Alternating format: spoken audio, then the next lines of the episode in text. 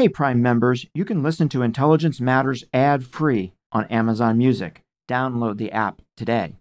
This spring, if you'd rather spend time enjoying your lawn instead of trying to keep it alive, there's good news. TruGreen is the easiest and most affordable way to get a beautiful lawn. All you have to do is water and mow, and they'll do the rest weed control, fertilization, aeration, and even some things you might not even think of. They'll do all of it, while you can do literally anything else. With TruGreen, you can have your lawn looking as good as a putting green. That's not hyperbole. TruGreen is the official lawn care treatment provider of the PGA Tour. TruGreen offers a satisfaction guarantee, and they have a verified best price promise, which guarantees you the lowest price with no compromise on quality. You do you. Let TruGreen do your lawn care. Visit trugreen.com to get the best lawn at the best price with the best people guaranteed. Looking to instantly upgrade your Mother's Day gift from typical to meaningful? Shop Etsy. Get up to 30% off well crafted and personalized gifts from participating shops until May 12th. This year, embrace your creative side. You know, the side your mom gave you, and shop Etsy for custom jewelry, style pieces, home decor, and extra special items she'll adore. Need something original and affordable for Mother's Day? Etsy has it. Shop until May 12th for up to 30% off gifts for mom. Terms apply. This is Intelligence Matters with former acting director of the CIA, Michael Morell. Brought to you by Palantir Technologies, foundational software of tomorrow, delivered today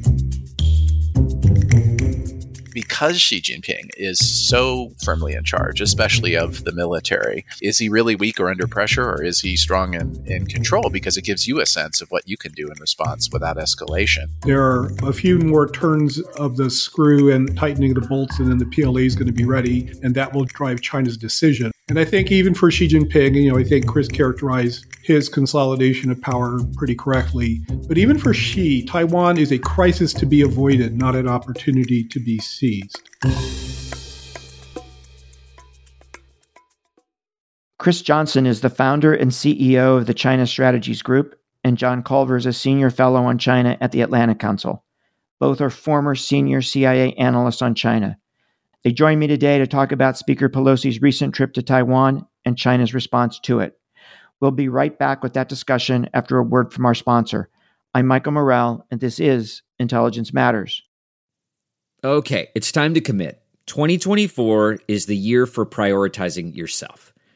Begin your new smile journey with Byte, and you could start seeing results in just two to three weeks. Just order your at home impression kit today for only $14.95 at Byte.com. Byte clear liners are doctor directed and delivered to your door. Treatment costs thousands less than braces, plus, they offer financing options, accept eligible insurance, and you could pay with your HSA, FSA.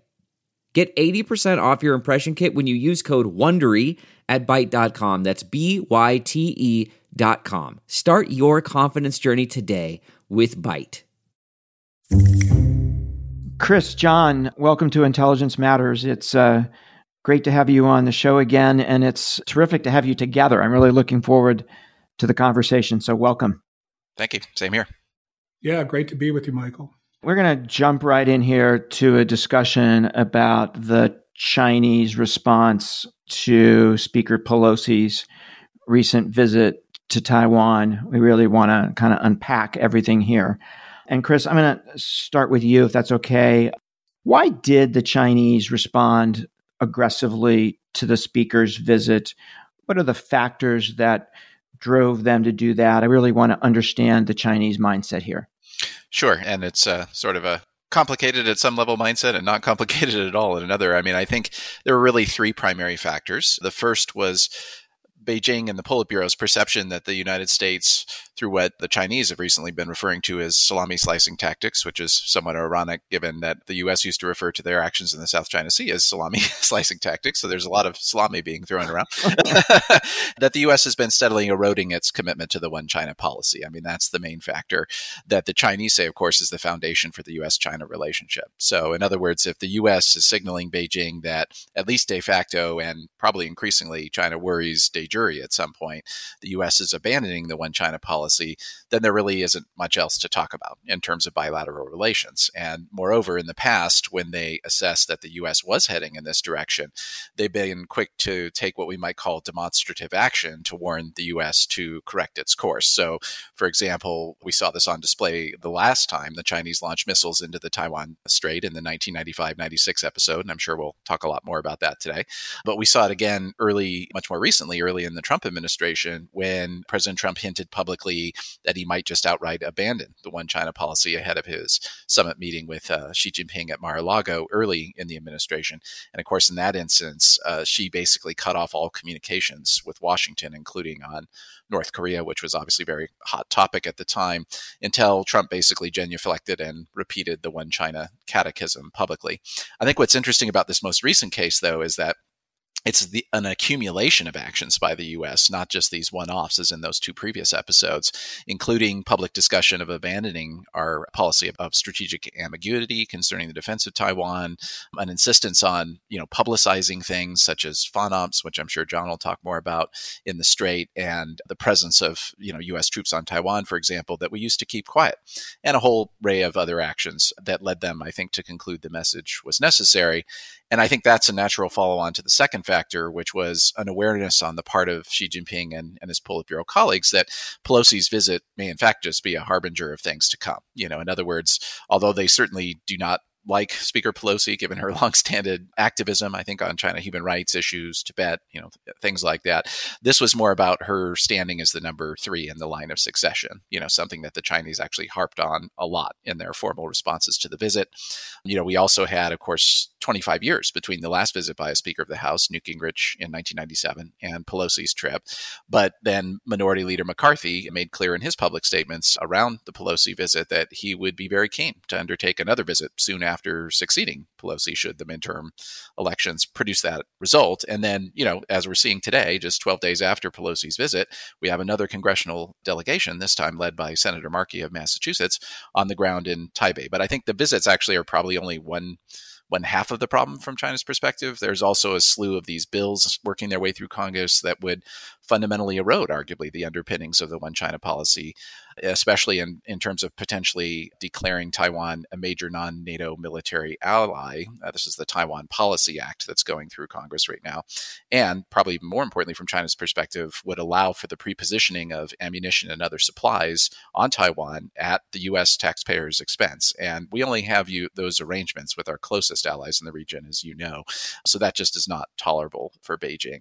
So my sense is that China did the exercises in that instance because they know this is only going to get worse and they wanted to put the White House on notice that they're willing to escalate.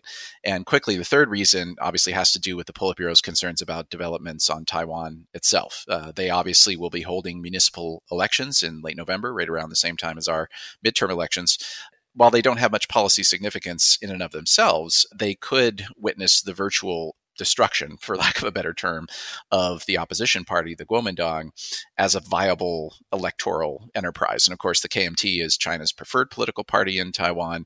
That would mean more freedom of action for President Tsai Ing wen's ruling Democratic Progressive Party, which is, of course, the more independence oriented party on the island. And like the US, then Taiwan will hold its next presidential election in 2024. Tsai cannot run again, which makes Beijing nervous probably about what she might do in her lame duck time. And the possible implosion of the KMT obviously makes it very likely that her successor would be another DPP president. And from what we know about the available candidates there, they're almost certain to be even more pre independence than she is. So I think those three factors combined really drove this response. John, walk us through how the Chinese responded militarily. You know, outline what they did, and of that, what what was unprecedented. Okay. I mean, in some ways, I, I, don't want to overburden the readers, but it was sort of what they, it was the 1995, 1996 military demonstrations over then President Lee Teng Hui's visit to the U.S. It was sort of that on steroids. But, you know, the unprecedented things we saw were primarily the announcement by China of missile impact areas in the water surrounding Taiwan. So, in the mid 90s, they announced one closure area in 95 and then two in 96. This time we had seven. And they fired ballistic missiles into at least three of them.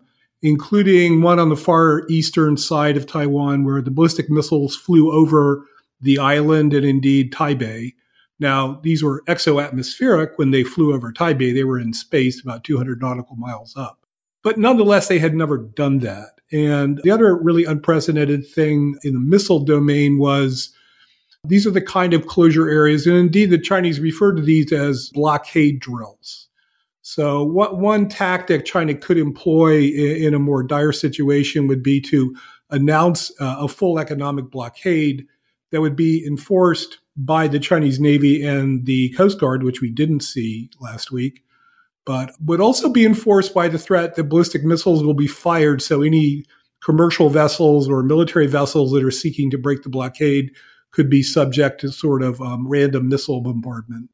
We also saw a real increase in the flights on the Taiwan Strait by the Chinese Air Force and the Chinese Navy, which has its own fighter aircraft component you know, we'd all gotten used to seeing um, them fly into what's called the extreme southwest corner of the ADIZ since 2019. That means flights into Taiwan's air identification zone, which uh, in the westernmost part runs right down the middle of the Taiwan Strait.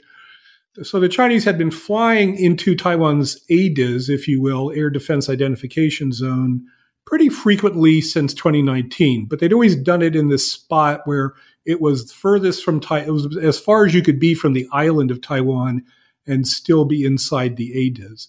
What they did during the most recent exercises was to fly much closer to the area right off Taiwan, like just north of the island and just south of the island. And, you know, at the speeds that these aircraft move at, if you're at the center line, you're five minutes from being over the island. So it puts a lot of stress on Taiwan's Air Force and their surface to air missile units to monitor the situation. John, was there something that the that the Chinese did vis-a-vis Japan that was unprecedented here? Well, they some of the missiles they fired over Taiwan that landed in that missile impact area to the east of the island um, also fell into uh, an area Japan claims as its exclusive economic zone. It was really something that drove domestic reaction in Japan. I'm not sure what international law says about missiles falling in your economic exclusive economic zone, although it gives Japan, which is a very adroit user of its EEZs, to kind of claim extraterritorial rights. It, it amplified the impact in Japan that these were close enough, and the conclusion that was being drawn in Tokyo was if China goes to war with Taiwan, it's not going to be over there, it's going to be right here. And then, John, anything that they didn't do that was interesting? Yeah, compared to the mid 90s, they did not stage large amphibious exercises opposite Taiwan. That was a key feature of their mid 90s display. The other thing they didn't do is, and there was some dispute over this from, you know, the sources I can see on the internet, mostly uh, Taiwan's Ministry of National Defense, which is very good and timely, and uh, the Japanese government was also very timely with some of the information, for example, about the missiles falling in their EEZ. They didn't fly inside Taiwan's territorial waters nor sail vessels within inside within Taiwan's territorial waters. And if I could kind of, you know, take that to a higher level, they didn't take any action last week that would have compelled Taiwan to consider taking, you know, shooting at Chinese aircraft or vessels. Hmm. And so that shows there were constraints here. So in, on one level, it was unprecedented, especially the number of, of uh, exercise areas around Taiwan, the firing of ballistic missiles, aircraft crossing over the median line of Taiwan's ADIZ, but they didn't compel Taiwan to make a use of force decision. And before this exercise, some folks were concerned that in the event of another flare up, you would see Chinese aircraft go right over the island of Taiwan, daring them to shoot. So, on the one hand, it's kind of sort of reassuring that they didn't take that step. But it also means, you know, to mix metaphors, that the Chinese have some save rounds where if there's additional behavior by Taiwan or the United States where they need to up the ante and demonstrate something even more serious, those are the kind of steps you could see them take. Yeah. So, Chris, I'm going to um, ask John some more military questions here in a second. But in addition to the Chinese military reaction, did we see other Chinese reactions to the Pelosi visit outside the military realm? Yeah, it's uh, interesting in that perhaps surprisingly, uh, they really didn't do a lot in those other domains. If we want to talk about sort of diplomatic or, or economic things, or um, even in the sort of information space, there were obviously some things that happened. They did induce boycotts of certain Taiwan products, but it was very focused on agricultural products. You know, some folks had suggested, well, then it's not really that big a deal. They didn't, you know, do anything with uh, semiconductors, for example, or anything like that. But if you're the DPP, President Tsai's party, you do care about that because that's where your base is, is in those agricultural growing areas of, uh, of Taiwan. And what they did do, I think, in those spaces, we could largely call performative. So, for example, they did place these personal sanctions on Speaker Pelosi and her relatives, but didn't really specify what those would entail. Um, some previous such sanctions, I think, had prohibited, uh, prohibited visits to China or Hong Kong or doing business there. But, you know, that would probably have little meaningful impact on the speaker, you know, as underscored by her basically laughing it off, you know, in, in, in her public commentary.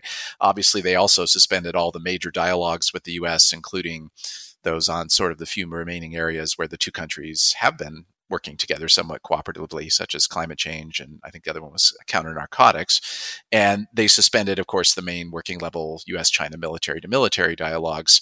But you know, you could say that that's almost been kind of F5 on their computer, given how many times they've they've done that in the past uh, for much lesser offenses, for example, arms sales and so on.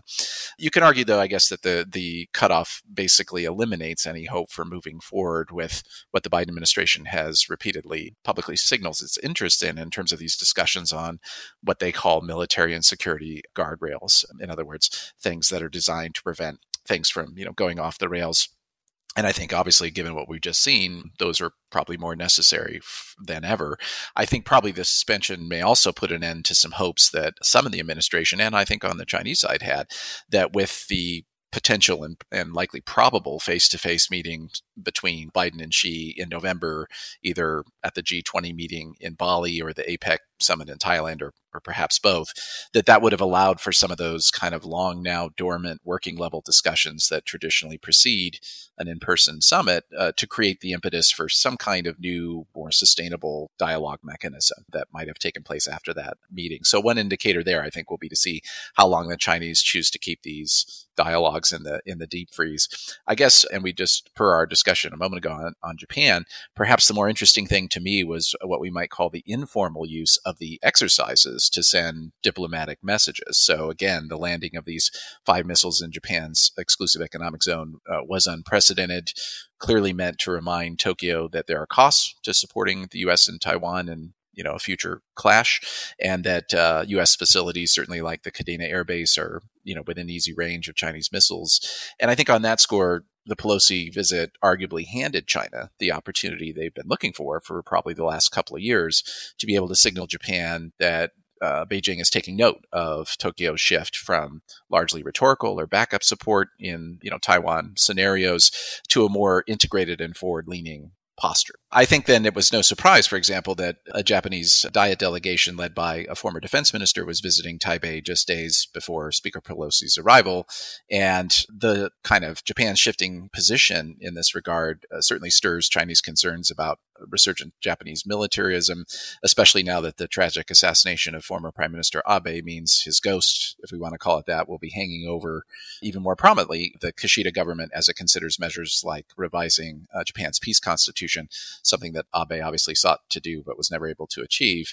And then just lastly, I think the missile firings around the east side of Taiwan uh, send a pretty powerful signal to Southeast Asian countries about China's ability to disrupt major maritime shipping channels in, say, the Strait of Luzon, for example. So, John, let me come back to you um, with a couple questions. One is how helpful to the Chinese is it to have been able to conduct these military exercises? How helpful to them from a from a military training perspective? I would call it marginal. Probably uh, there were some as- some facets though that were probably very useful for them. This is the first large public exercise by a command entity called Eastern Theater Command, which, which was stood up six years ago, um, and probably has done training. But this is the first time it stood up in something approaching kind of a crisis mode. So um, I don't know if you've been to some mili- or U.S. military exercises they teach they teach what's called battle rhythm. They show what like 24 hour operations and the effect that has on command staff and command staff effectiveness. It gives you a chance to move some muscles, in this case, mostly the Chinese um, Air Force, the Rocket Force, and some aspects of the Navy. But it didn't have any scale. And among the things like they didn't see, even though they called this a blockade drill, if China were going to do a real blockade or quarantine of Taiwan, it would primarily fall on the Navy and the Coast Guard. And we saw very limited naval involvement in these drills last week and no Coast Guard involvement. So it wasn't a rehearsal for the real thing in that regard. We're going to take a quick break to hear from our sponsor. Then we'll be right back with more of our discussion with Chris and John.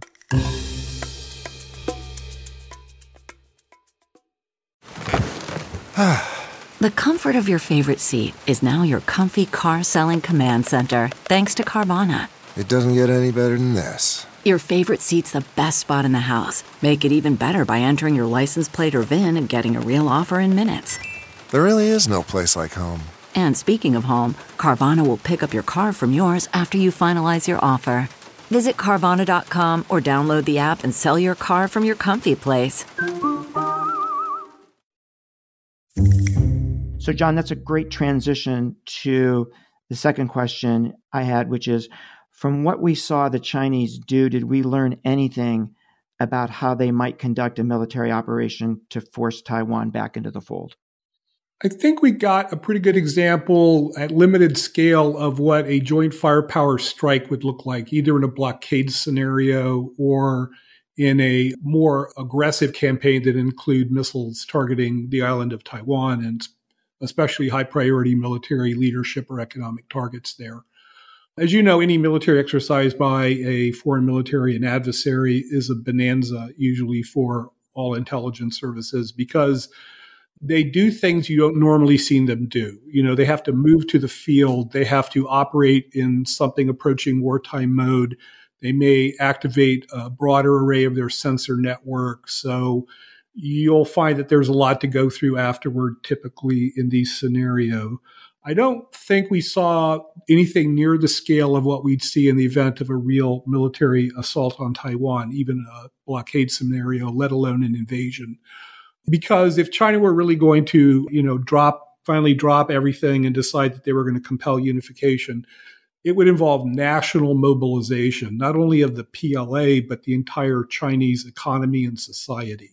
So this is not a rehearsal of anything like that scale, but it did send a signal to the population, something that China is careful to do only when they want to, which is that you know they could have to uh, set aside their expectations regarding economic growth and you know peaceful international relations and be ready to think about what they need to do for the motherland in wartime. And then three, John, because of the Pelosi visit, what do you think might be different in a year or more in terms of PLA operations near Taiwan? how China responds to U.S. Navy transits through the Taiwan Straits, freedom of navigation operations, say in the South China Sea, or surveillance and reconnaissance operations off the off of China's coast? Oh, great question.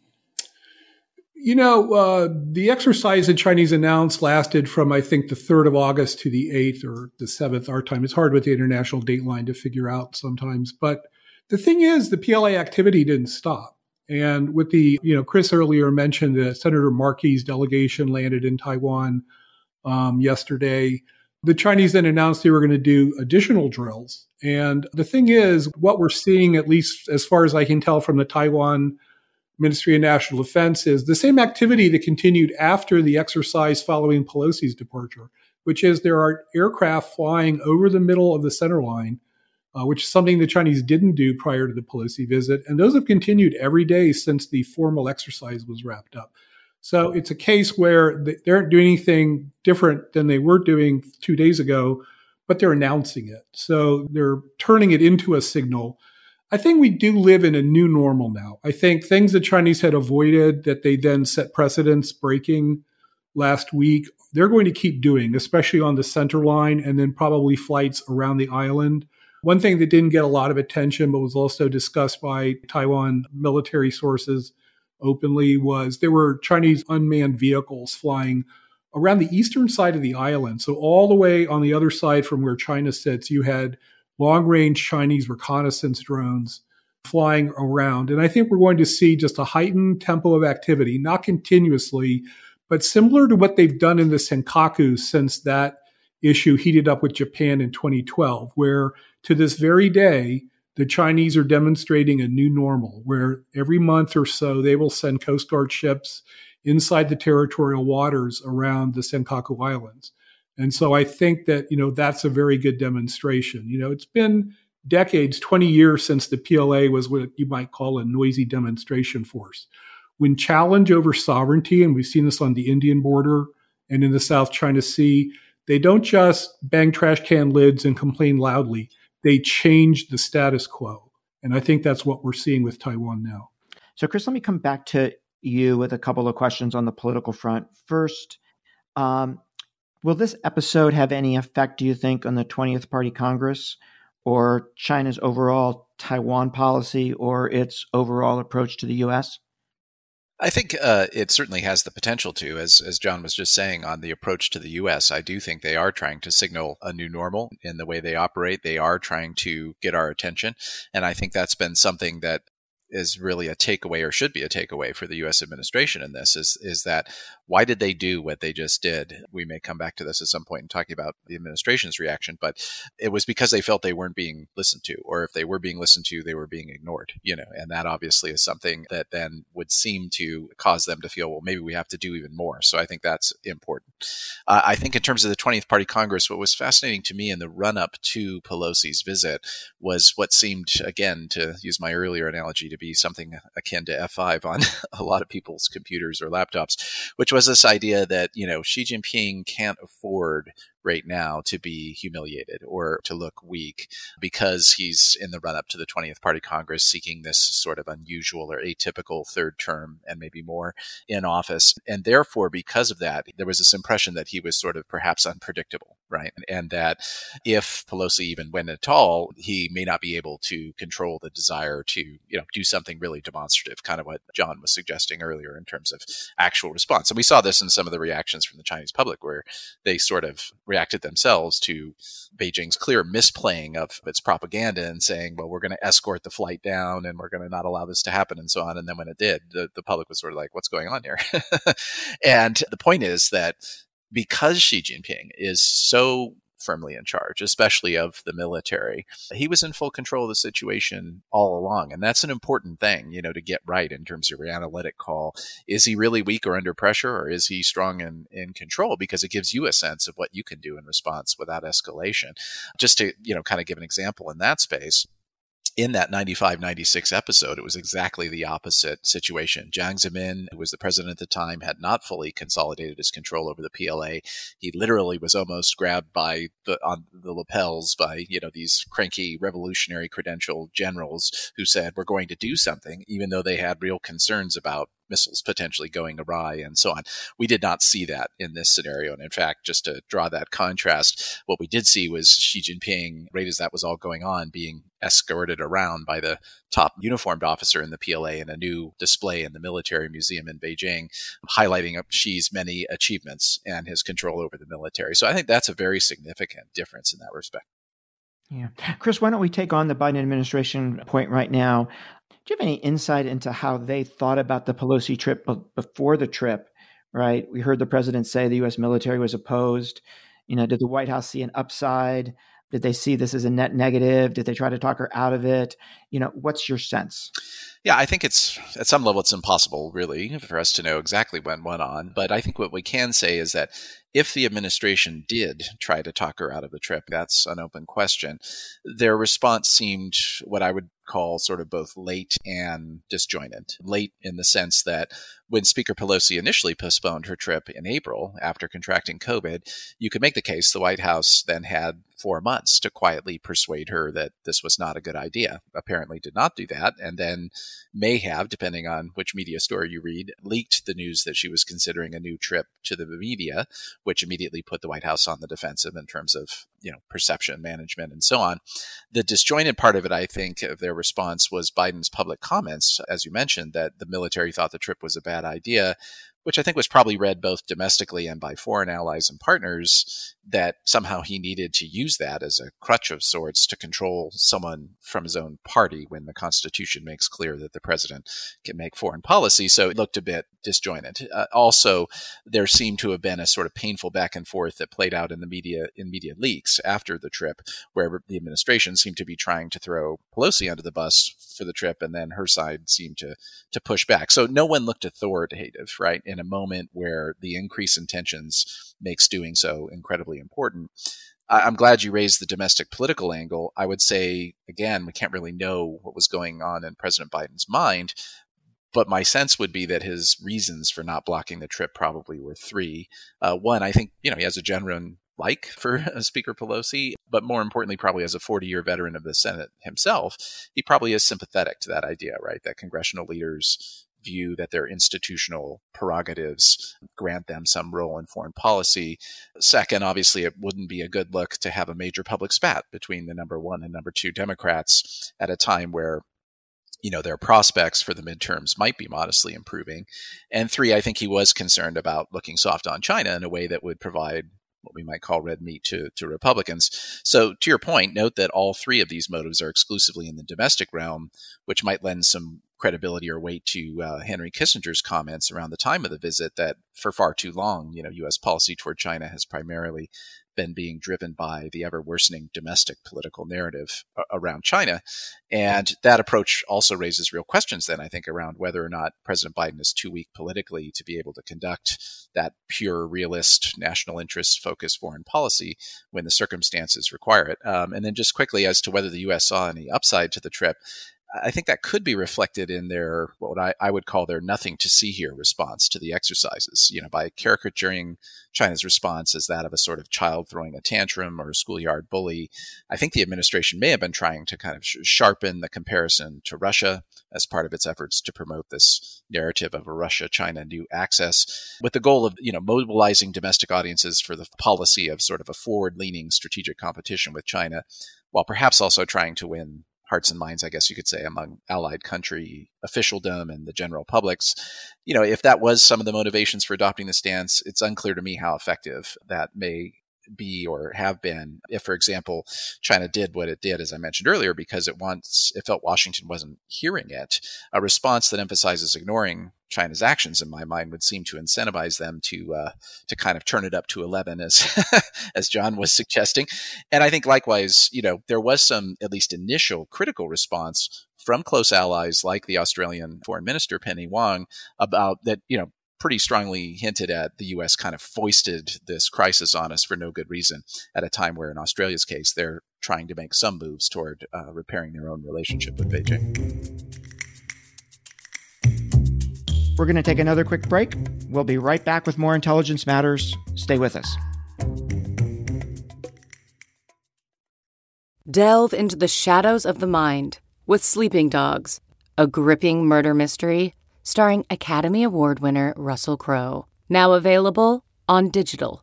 Crowe portrays an ex homicide detective unraveling a brutal murder he can't recall. Uncovering secrets from his past, he learns a chilling truth. It's best to let sleeping dogs lie. Visit sleepingdogsmovie.com slash Wondery to watch Sleeping Dogs, now on digital. That's sleepingdogsmovie.com slash Wondery. CarMax is putting peace of mind back in car shopping by putting you in the driver's seat to find a ride that's right for you. Because at CarMax, we believe you shouldn't just settle for a car, you should love your car. That's why every car we sell is CarMax certified quality so you can be sure with upfront pricing that's the same for every customer. So don't settle. Find love at first drive and start shopping now at CarMax.com. CarMax, the way car buying should be.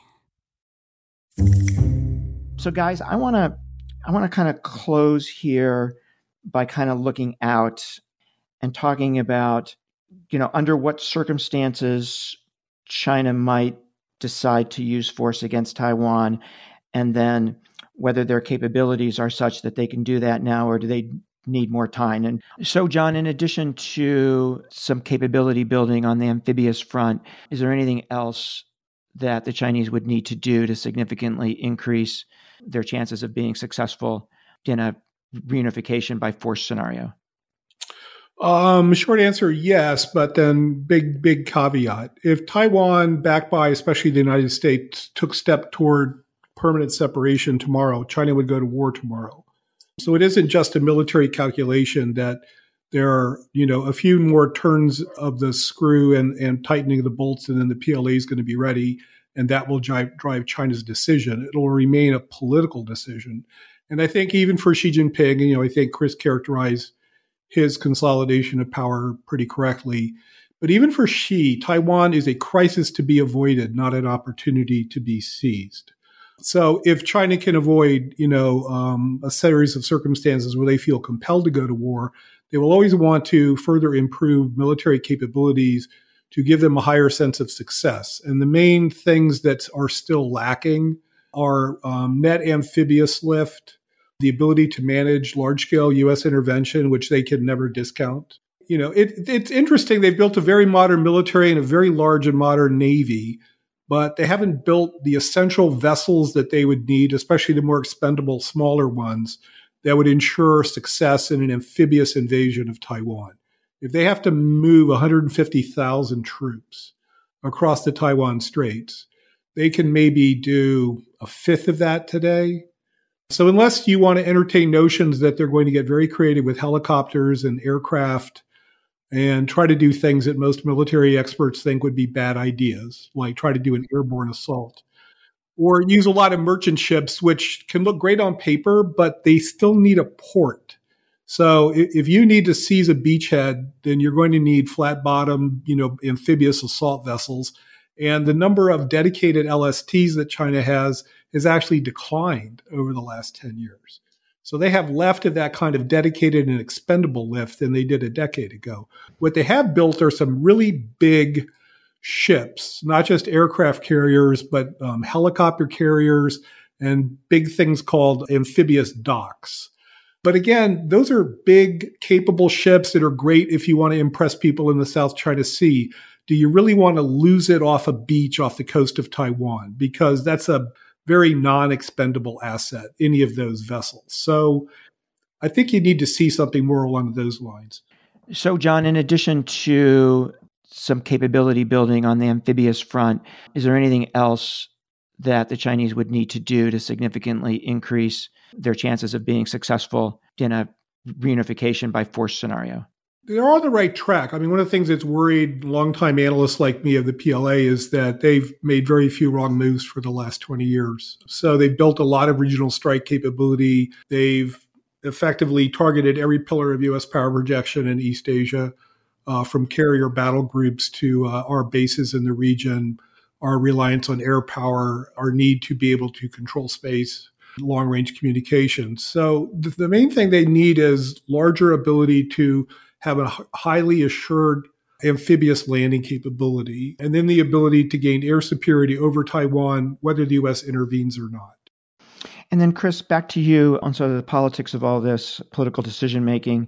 You know, John said, you know, if they had to go to war now, they would.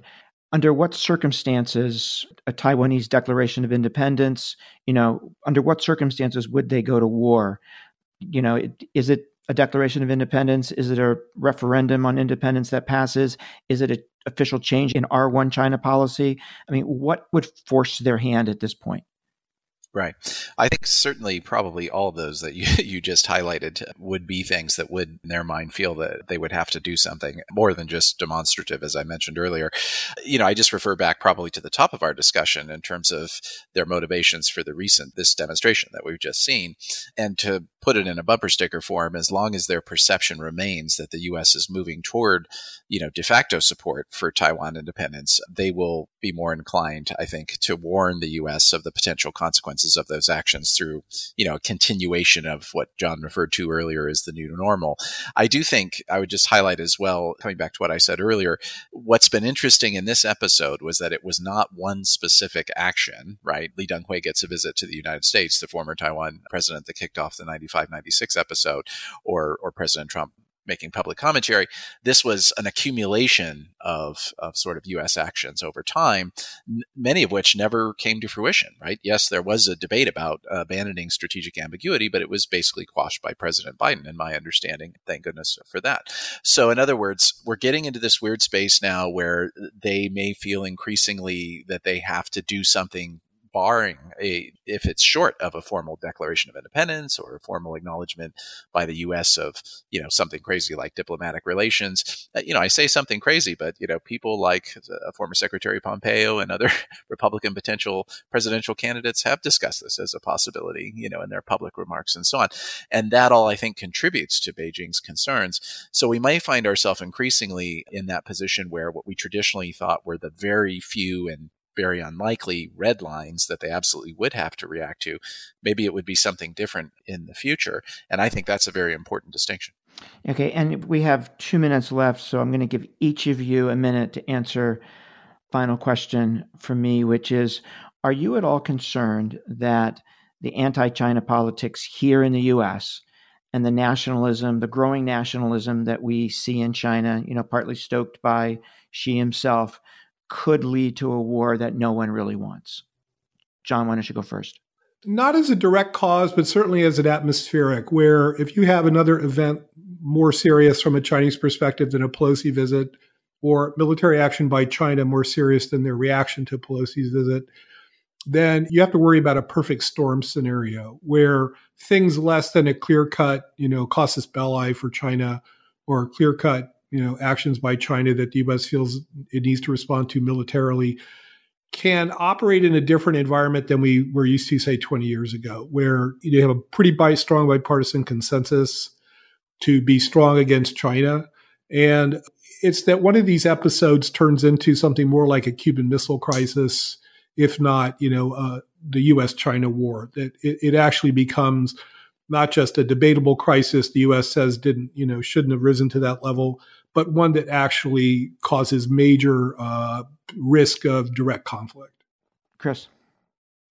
Yeah, I, I, agree with that. I would uh, just kind of come back to what we were talking about earlier, where we did see some aspect of this on display on the Chinese side, where it was very clear that the party had misplayed its hand in terms of making a lot of uh, uh heavy noise about somehow preventing Speaker Pelosi from visiting, you know, that this was not allowed to happen. So we saw things, you know, there are folks who track what appears on Weibo, you know, Chinese social media very carefully. And there was a great line about that someone had up there about, you know, the security guard at my compound does, and he's asleep half the time, but he does a better job of keeping people out who aren't supposed to be, aren't supposed to be in. So there was a day or two where it looked like they'd misplayed it. What also though was, I think, interesting was how quickly through the exercises and their, you know, sort of very smart packaging of, of media and photo op and other things, uh, they were able to kind of get that back on on track and make the Chinese people kind of feel like okay we've we've shown them that you know we're we're serious. So you know and it's always very difficult I think in this space as well both uh, you know whether you want to say that the sentiment in the US and, and sort of anti-China or or this nationalism stuff on China there's always that. It could go out of control. You sound a bit like chicken little right? When you're constantly focusing on that. And yet it could go out of control. So it's these things are very, very difficult. I think, you know, more troubling from the US side, just to close, would be the issue of all these bills that, you know, some of which have really serious provisions that are going through Congress. You know, in this environment we're going into, we're just going to see more and more of that activity. And, you know, typically you might say, well, the, the cooler heads will prevail and that stuff will be edited out of the bills and so on. I'm not so sure. All right, John, Chris, thank you so much for joining us today. Fascinating discussion. Thank you. Pleasure as always. Yes, my pleasure, Michael. That was John Culver and Chris Johnson. I'm Michael Morell. Please join us next week for another episode of Intelligence Matters. Intelligence Matters is sponsored by Palantir Technologies, foundational software of tomorrow, delivered today. The show is produced by Olivia Gazis, Jamie Benson, Paulina Smolinski, and Reggie Bazile. For more from this week's show, visit CBSNews.com. Intelligence Matters is a production of CBS News. Hi, this is Jill Schlesinger, CBS News business analyst, certified financial planner, and host of the Money Watch podcast. This is the show where your money is not scary. It is a show that's all about you. It's your questions that make it possible for me to provide unconventional and entertaining insights on your money and maybe more importantly, on your life. Follow Money Watch wherever you get your podcasts. You can listen ad-free on the Amazon Music or Wondery app.